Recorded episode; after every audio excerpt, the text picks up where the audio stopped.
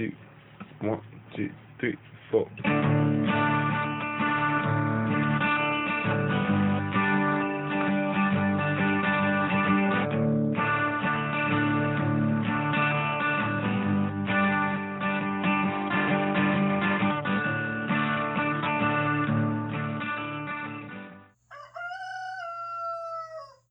Hey y'all, this is Seba, the Southern Fried Witch, and I am taking a break.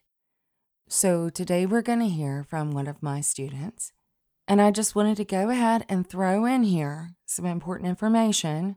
Shannon is speaking from her position, her identification as whatever she wants to be. For instance, she's going to talk about how being a witch equals being a woman to her. And I want everyone to understand right off the bat that that is her specific experience, her lived experience. We do have male witches in our coven and non binary. So I think it's critical to add that in that in our belief, anyone who identifies with witch, it can express their own experience, including that of the body. It just so happens that for Shannon, that is female. I also wanted to say thank you so much for bearing with me. I know that the podcast went dark last week. I really need this break. So I will be back next week. Thank you for your patience. Love y'all. Here she is. Hey, y'all. This is Shannon, student of Seba, the Southern Fried Witch. I am coming to you guys today to give Seba a little break you know, she has been doing this podcast for over a year without missing a week. So I thought I would step in, talk to you guys a little bit about what it's like to be her student and answer some questions um, that I got from you amazing Patreon slash Facebook groupers so that she could have an extra week to kind of take off and rest and relax. Tis the season for rest and relaxation and reflection. And I know we all want to make sure that our Bat Mama has plenty of time to do that. So, without much further ado, I my the biggest question that I got was generally kind of what it's like to work with Seba. Is it like a traditional teaching situation where she teaches a lesson, or do I ask what I want to learn? Uh, and the answer is yes to both. Uh, there are times when Seba has lessons that she specifically wants to go over. Um, and then there are plenty of times where she asks me what I want to learn uh, and what I want to go over. So that is, you know, I think any good teaching relationship is going to be kind of a partnership like that. I'm sure Seba wouldn't want me only to learn the things that she thinks I need to know. And I would uh, not only want to be able to or to have to ask her um, what I don't know, because as a student, you really don't know what you don't know a lot of the time. Seba is pretty much an open book, and what you see is pretty much what you get. Most of you know that I was a podcast listener um, before I became a student, and it's pretty much exactly like it is on the podcast. You know, she she doesn't dress it up or down for you guys. She is genuinely who she comes across as, um, which is great. Uh, it's really important for sure. The other thing I really like about the way she teaches is that it's very structured. My Capricorn brain desperately needs structure um, and accountability. So it's literally like she'll give me assignments and I will do the research on my own. And then we will kind of come together, talk about what I learned, talk about questions I have. She'll answer any questions that I have. Uh, and then we'll go over new stuff. So, what I'm currently doing is what's called an auditorship which is basically where I am kind of taking the time to see if I'm a right fit for them, if they're a right fit for me, because it's not just Seba, as most of you guys know. There are several other members to our little group, and the auditorship role is basically seeing if we mesh. And that's, you know, obviously really important for any group of people, kind of getting to know anyone, but it's especially important if you're going to be practicing magic with someone. So that's currently what I'm in. Uh, and there is coursework, specific things that I have to do and learn and discuss and talk about before I am able to initiate into the coven. I will hopefully be done with most of that coursework relatively soon.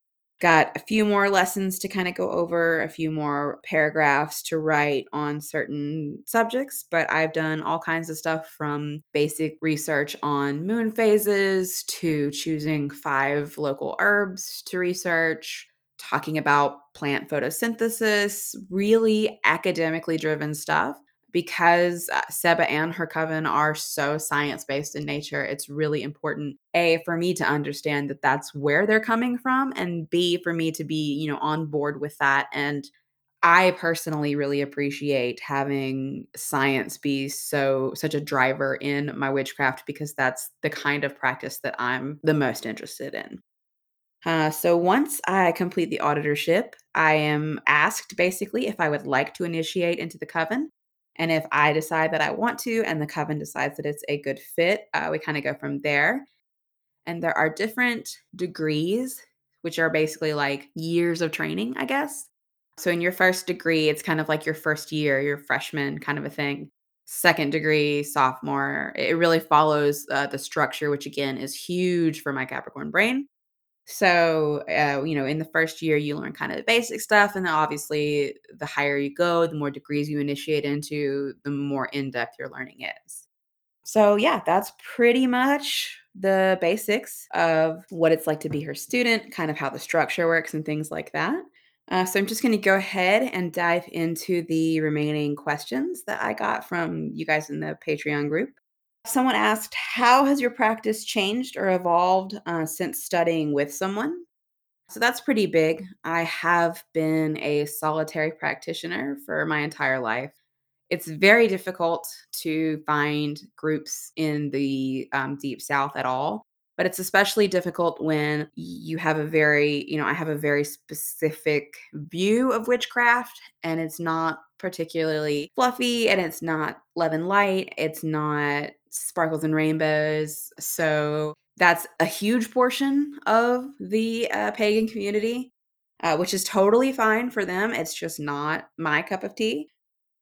Uh, so finding someone that aligned with the way I view witchcraft and the way I view the world is is really important and really challenging. So that was that was huge. But I would say the biggest change is obviously like the additional structure having someone to hold me accountable to say, Did you do this? Did you research this? Forcing myself to devote a certain amount of time each week to research and uh, and learning because I know I'm going to have to interact with someone and discuss it with someone is really important for me because it really triggers my brain to say, okay, this is something that we need to devote time to that is important it's really easy as a solitary practitioner to just kind of be like, nah, you know, it's a full moon tonight. I should really do something, but I'm not going to. Uh, you know, it's Samhain. I should really honor my ancestors, but I'm kind of tired. Uh, and I really appreciate the structure that is provided by having someone who is, you know, kind of keeping track of that with you, as opposed to just me by myself in a room honoring my ancestors, which is great, but you can definitely feel the difference in working with a group uh, versus working um, by yourself. And also, I would say that uh, I definitely think about things in a more witchy way. Most of you guys know that Seba's motto is to witchify every damn thing. And it really, the more you are around her and interact with her and interact with other people that have similar beliefs, the more you start to realize it really creeping into your more mundane life. You know, I, I, think about witchcraft a lot more than I used to. I think about my actions, my intentions, the energy I'm giving off, whether I'm doing a ritual or interacting with someone at work or or whatever. I'm just significantly more aware of that and how I am perceiving things and how I'm being perceived. So there's that. And then probably the biggest change is holiday celebrations are so much better. My first holiday celebration with the coven was for Samhain. It was supposed to be for Mabon, but I got COVID, so that did not happen, and I was super bummed about it. But yeah, my first Samhain with other witches was eye opening you don't realize what you're missing until you have it, I guess. Uh, you know, having other people to celebrate the changing of the seasons who understand that, you know, it's coming from a spiritual place, understand what it means, understand how important it is to honor your ancestors and your beloved dead. It's not something I've ever had before. You know, I have a partner, a husband, and he's great, but he is in no way magically inclined. And none of the rest of my family is really either. Uh, I've got a cousin who, you know, floats back and forth a little bit, but she's super new at the idea. So I've just never had a group of people that really understand the significance of celebrating those holidays. And again, the energy raising, the difference between being by yourself and being in a group is pretty significant. So whether it is, you know, a coven that you are a part of or, you know, a coven close by, even if it's just for holiday celebrations, I highly recommend finding a group of people even if they're not witches, you know, plenty of secular people are interested in other religions or practices and are interested in learning what those mean to you. And I fully recommend getting more people involved if you can, or, you know, meeting up with a group of like minded individuals, just if for no other reason than to celebrate those, because it definitely makes a huge difference in how you celebrate and how you feel. Um, you know, that community, the camaraderie is really important. So that has been pretty significant for me. So someone asked, have my beliefs changed um, since being a student? And I wouldn't say that they've changed. I would say that they have become more defined. I've never really thought about narrowing down what exactly my beliefs are before, but you know, once you introduce other people into the equation, you kind of want to make sure that everybody is on the same page about what they believe and even if they're not, you know, you don't have to believe the exact same thing as as everyone else in your coven, but it helps to have a basic structure that is at least workably similar.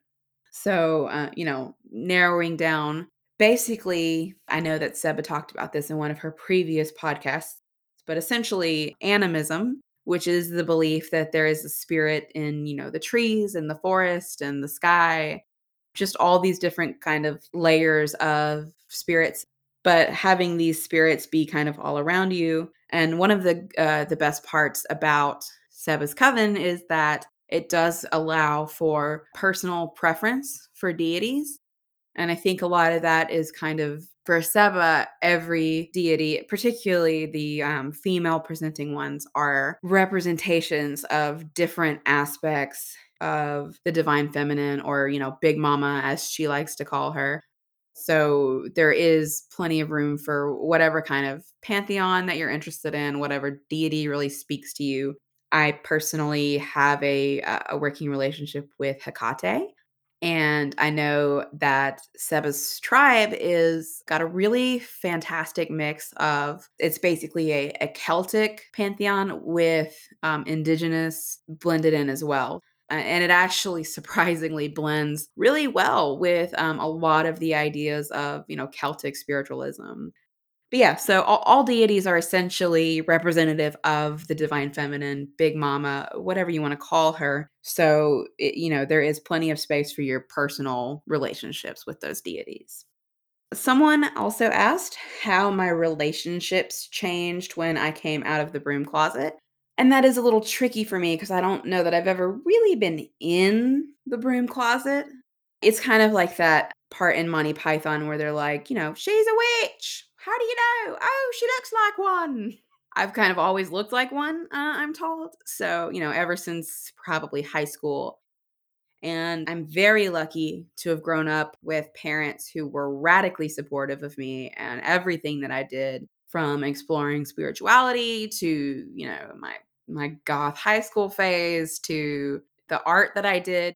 Basically just top to bottom, you couldn't really ask for more supportive parents even if they don't necessarily you know, they are Christian, they do believe in God. They don't they don't necessarily believe what I believe, but they fully support my ability to practice and and do whatever. You know, we don't necessarily get into depth about it. I think it's kind of an an ignorance is bliss situation, uh, especially for my dad. But they've never made me feel like I needed to hide anything about myself. Um, so even in high school, you know, when I was into at the time what was Wicca, I didn't feel the need to keep that from them, and they didn't feel the need to tell me that I couldn't practice or couldn't explore that in any way. So I'm very, very lucky. uh, And most of my family is like that.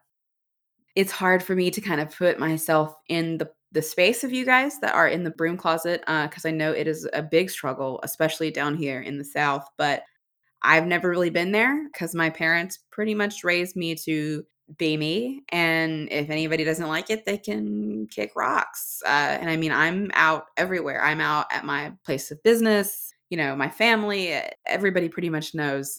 Uh, and everybody's really great. Uh, you know, like I said, I'm I'm really fortunate to have people in my life that even if they disagree with what I believe spiritually, can still find the value in me as a person so I'm I'm very lucky when it comes to that. Uh, so someone also asked if there are some things that I am not allowed to discuss, some secrecy, certain aspects that are, you know, just not for public consumption. And the answer is yes, but I don't really know them yet. um, like I said, I am not an initiated coven member just yet. So there are things that I don't know. I would imagine that everything I do know is safe for public consumption. Uh, there's nothing really that Seba specifically asked me not to talk about. Again, probably because if it is that secret, I don't know it. I think that's really important in witchcraft. And honestly, I would say in all spirituality, there are certain things that should just be between you and whatever deity or spirits um, you have that relationship with, or, you know, the, the specifically the people that you practice with that should not be for the general public. So, yes, but I don't know them. Uh, so, someone asked what keeps me coming back to magic, uh, keeps me practicing and, and seeking new experiences and answers. That is probably going to be the feeling. And I think most witches know what I'm talking about here. There's just that feeling that you have uh, as a witch, as someone who sees things that other people don't necessarily see you know, yes, the magic, obviously, but beyond that, there's just that kind of tingling that you get when you know that you're in a situation where, you know, whatever magical entities are involved in or, or what have you. It's kind of hard to describe, I guess, to someone who isn't a witch, but I think most witches, like I said, know what I'm talking about. Uh, it's just there you know, it's like just under the surface of everything that we do. That feeling of being connected to the land around you, the trees around you, the spirits around you, the energy around you. Uh, it's very prevalent for me. And it's just something that I'm always kind of aware of. And that's really what you know in the whatever dark times that you're having in the the situation where you're like oh my spell didn't work or i don't know if i honored that deity correctly or whatever's going on that kind of makes you doubt yourself and your magic you still have that innate feeling inside of you that says Okay. Yes, maybe that didn't go exactly as I planned, but I still feel connected to the land and the spirits and fellow witches. And there's just, it's just there, um, I guess is the best way that I can really describe that. Um, whether you want to call it, you know, your inner power, your inner divinity, it's just that thing inside yourself that says, okay, but you're a witch, so figure it out. Uh, so, a good follow up question to that if someone asked, When did I realize I was a witch? How did I come to identify as a witch? So, like most people in my generation, I would say probably my first witchy experience would be watching the movie The Craft, which of course leads to Wicca, which is basically gateway paganism. Uh, you know, I don't know anybody that didn't start with Wicca. It's the most readily available resource. It's the most common, probably spiritual path, at least back in, you know, the early 2000s. It's the most widely recognized form of paganism, I think. Uh, I think if you ask most people on the street, they know what a Wiccan is. I am decidedly not Wiccan currently. But, you know, you watch The Craft and then you go buy To Ride a Silver Broomstick by Silver Ravenwolf, and you do start to realize that some of that is fluff, for lack of a better word. Uh, no offense to anybody who does practice that kind of magic. just not really my cup of tea again, but uh, a lot of witches um, like to use the phrase that intention is everything.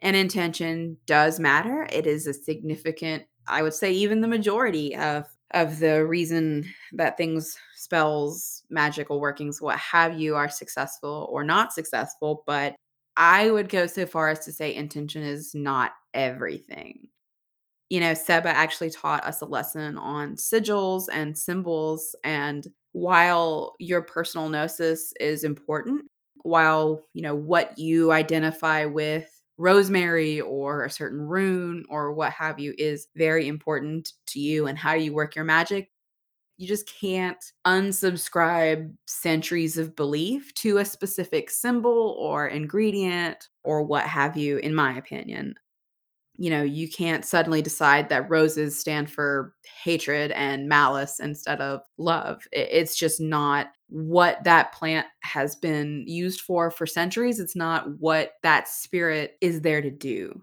or help you with or embody.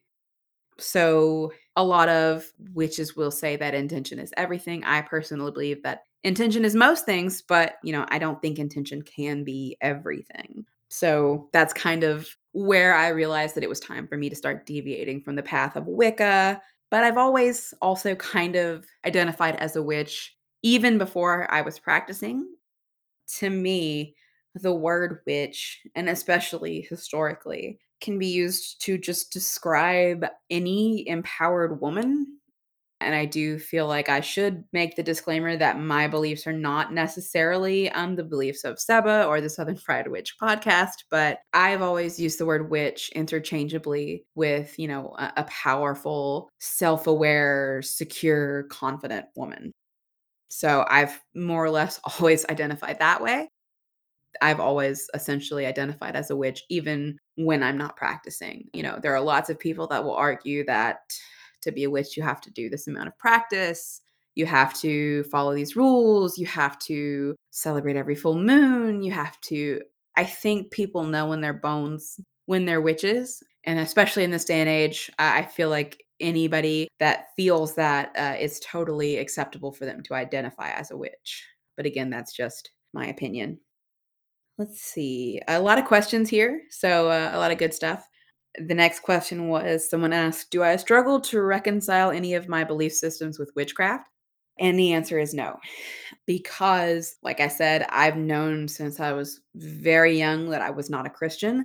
I was raised in a household of Christians who did not force their beliefs upon me, who did not look down on me when I told them I was not a Christian. So I don't have a lot of that uh, religious trauma that I know a lot of you guys have had to deal with because I just wasn't forced into it.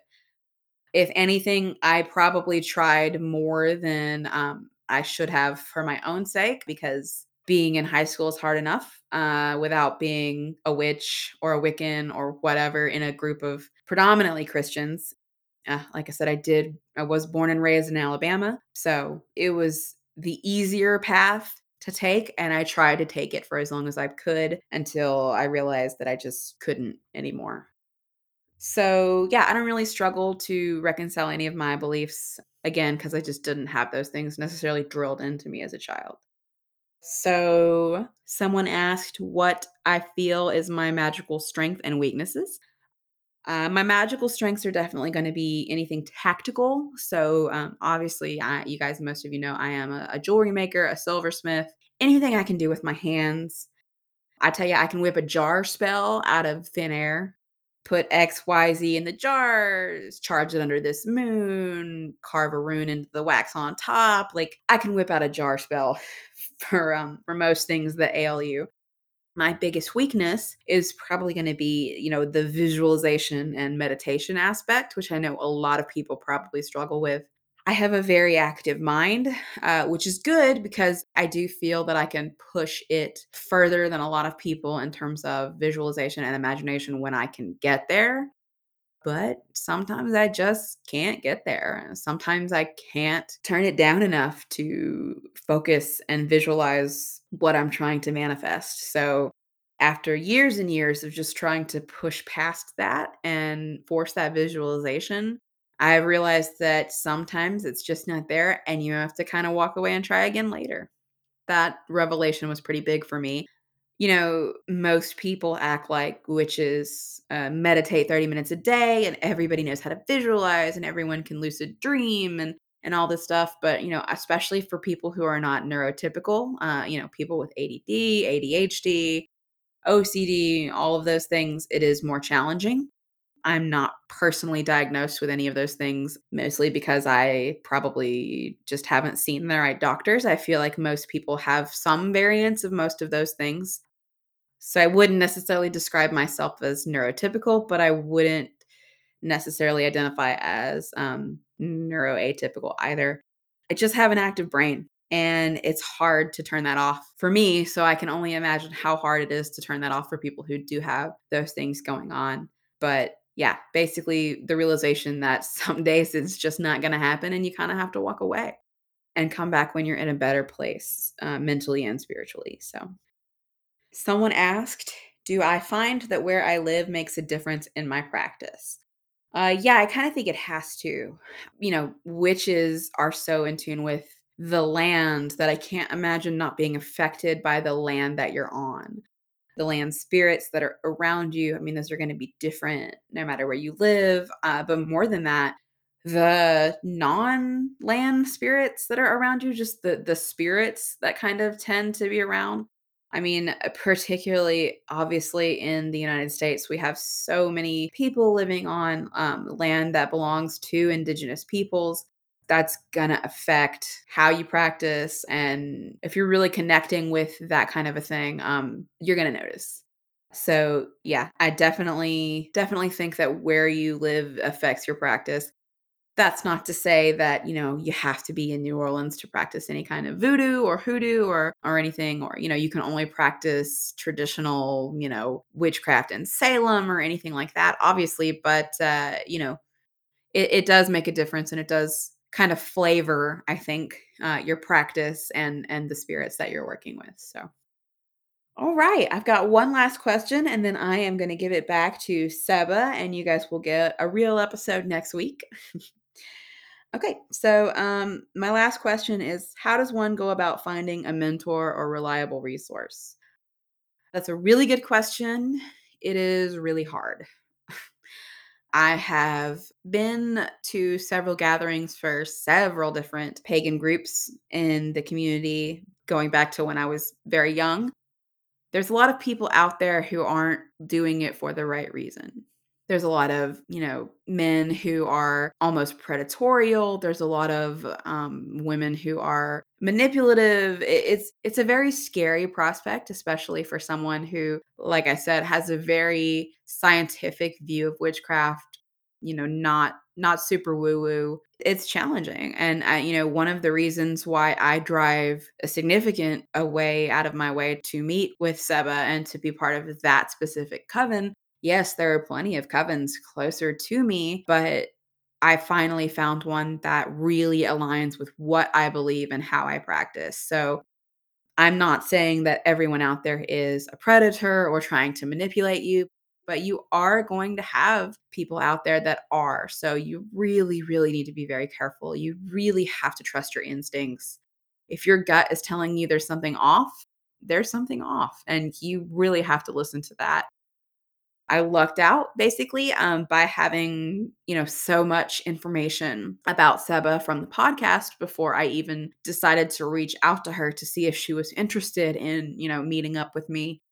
And I, at this point, I don't know that I would have sought that kind of mentorship otherwise, just because there have been so many times where things just weren't a good fit for me. You know, there were plenty of of nice covens and groups that I met with that were great, that were not predatory, not manipulative, you know, not culty. They just weren't for me. And there's nothing wrong with that either, but it's also not something that I'm willing to force. So you really kind of have to trust your instincts. And if you want a mentor, you should really be kind of actively looking for one. You know, it's always kind of a red flag if a mentor comes to you. I think just because it's almost, you know, recruity in a way. But again, there's just so much love and light and that kind of stuff that's just not me. I don't have tons of advice on the subject outside of, you know, do your research, connect with people, and go into your connections knowing that there's a chance, probably statistically a good chance, that it's not going to be a good fit, that you may have to talk to several different groups before you find the right one. And just really paying attention to your instincts so that if they're screaming at you that this isn't right, it's not right. All right. So I think that's it for me today, you guys. Um, that's uh, all the questions that I got, and I don't think I can ramble on anymore about this. I hope you guys enjoyed this episode. Don't worry, Bat Mama will be back next week. Uh, just also wanted to mention to you guys that, you know, if you are interested in submitting questions or anything like that to Seba or to the group, the Patreon, uh, and the Facebook group that comes with the Patreon is probably going to be the best way to do that. So check that out. I know that is Patreon, The Southern Fried Witch. Seba could always really use your support. You know, making a podcast is not free. There's all kinds of hosting fees, Patreon takes its chunk of flesh uh, and all that. So, you know, if you guys are willing and able, obviously only if you're able to support her in the podcast that way, I know she is super appreciative of everyone that does that. And if you have any questions about that, feel free to reach out. So, yeah, that's pretty much it for me. As Seba says, love y'all like chicken. Bye bye. Y'all have been listening to the Southern Fried Witch podcast. Come back around next week for a little bit more magic from the Deep South.